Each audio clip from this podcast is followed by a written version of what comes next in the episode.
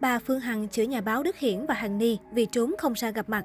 Cả nhà báo Đức Hiển và Hằng Ni đều từ chối cuộc gặp gỡ trực tiếp với bà Phương Hằng tại cơ quan đang công tác.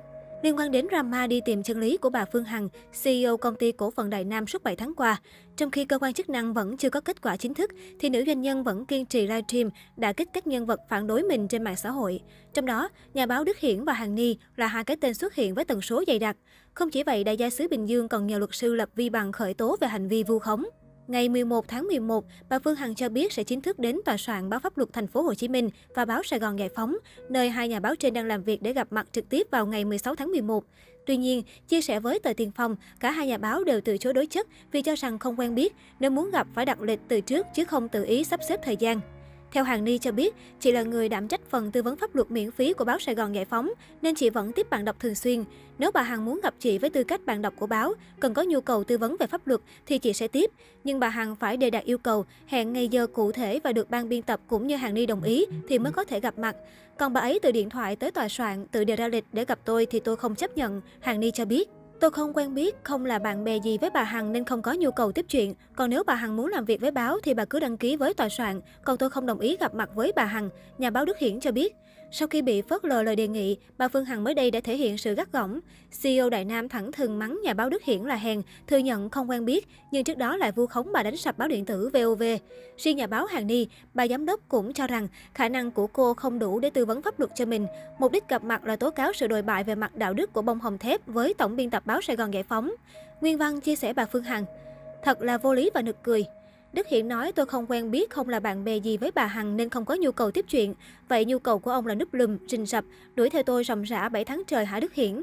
Ông nên nhớ tôi mới là người đủ tư cách, đủ giá trị để nói tôi không quen biết ông. Đằng này ông nói ông không quen biết tôi. Vậy thì ai? Ai là người đã làm quen tôi bằng cách vu khống cho tôi tôi đánh sập đài VOV? Luận điểm của ông lương lèo đến một đứa con nít nó còn thấy nực cười.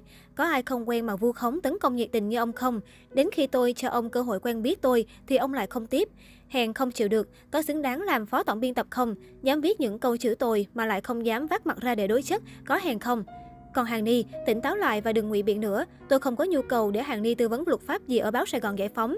Trình độ của Hàng Ni chỉ là phóng viên đội lốt nhà báo luật sư. Tôi muốn tư vấn tôi cũng phải cần người có trình độ. Tôi muốn gặp trực tiếp tổng biên tập báo Sài Gòn Giải phóng để trao đổi về mức độ dơ bẩn đạo đức, mức độ dối trá của Hàng Ni. Đó là quyền chính đáng của một độc giả. Đừng đánh lái sai chuyện tư vấn pháp luật. Tôi không sảnh và Hàng Ni cũng là hàng chưa bao giờ đủ trình để làm điều đó.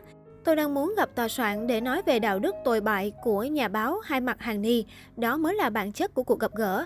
Buổi livestream do bà Nguyễn Phương Hằng tổ chức trong khu vực này vào chiều 14 tháng 11 vừa qua thu hút nhiều người tham gia. Đáng chú ý tại buổi livestream này, một khách mời của bà Nguyễn Phương Hằng đã có phát ngôn nhục mạ báo chí để bên vực cho bà Hằng. Cụ thể khách mời này nói, báo chí của Cộng sản chung với phản động để đánh một Nguyễn Phương Hằng. Phát ngôn này sau đó đã khiến dư luận bức xúc, đề nghị cơ quan chức năng vào cuộc xử lý nghiêm. Vào chiều cùng ngày, sau khi nhận được thông tin có việc tập trung đông người tại khu du lịch Đại Nam, Thanh tra Sở Văn hóa Thể thao và Du lịch Bình Dương phối hợp với chính quyền địa phương đến khu vực này để ghi nhận. Theo cơ quan chức năng, địa phương đã cho phép các hoạt động du lịch tại Đại Nam hoạt động trở lại. Tuy nhiên, các hoạt động tổ chức đông người phải đảm bảo quy định phòng chống dịch bệnh. Về việc khách mời phát ngôn gây bức xúc, Sở Văn hóa Thể thao và Du lịch cũng đang phối hợp với Sở Thông tin và Truyền thông Bình Dương xác minh làm rõ xử lý theo quy định. Buổi livestream tại khu du lịch Đại Nam diễn ra vào ngày 14 tháng 11. Ngoài vợ chồng bà Nguyễn Phương Hằng và ông Huỳnh Uy Dũng còn có rất đông người tham gia, được nhiều người chia sẻ trên các nền tảng mạng xã hội.